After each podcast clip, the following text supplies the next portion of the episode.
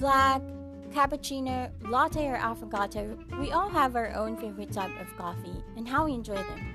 So each week on Coffee Conversations, I'll talk to someone about their most memorable, adventurous, scariest, or grossest experiences, or just about anything and everything under the sun. Coffee Conversations will take you back to that warm time spent with a good friend as you have your espresso in the morning or relax with your decaf at night.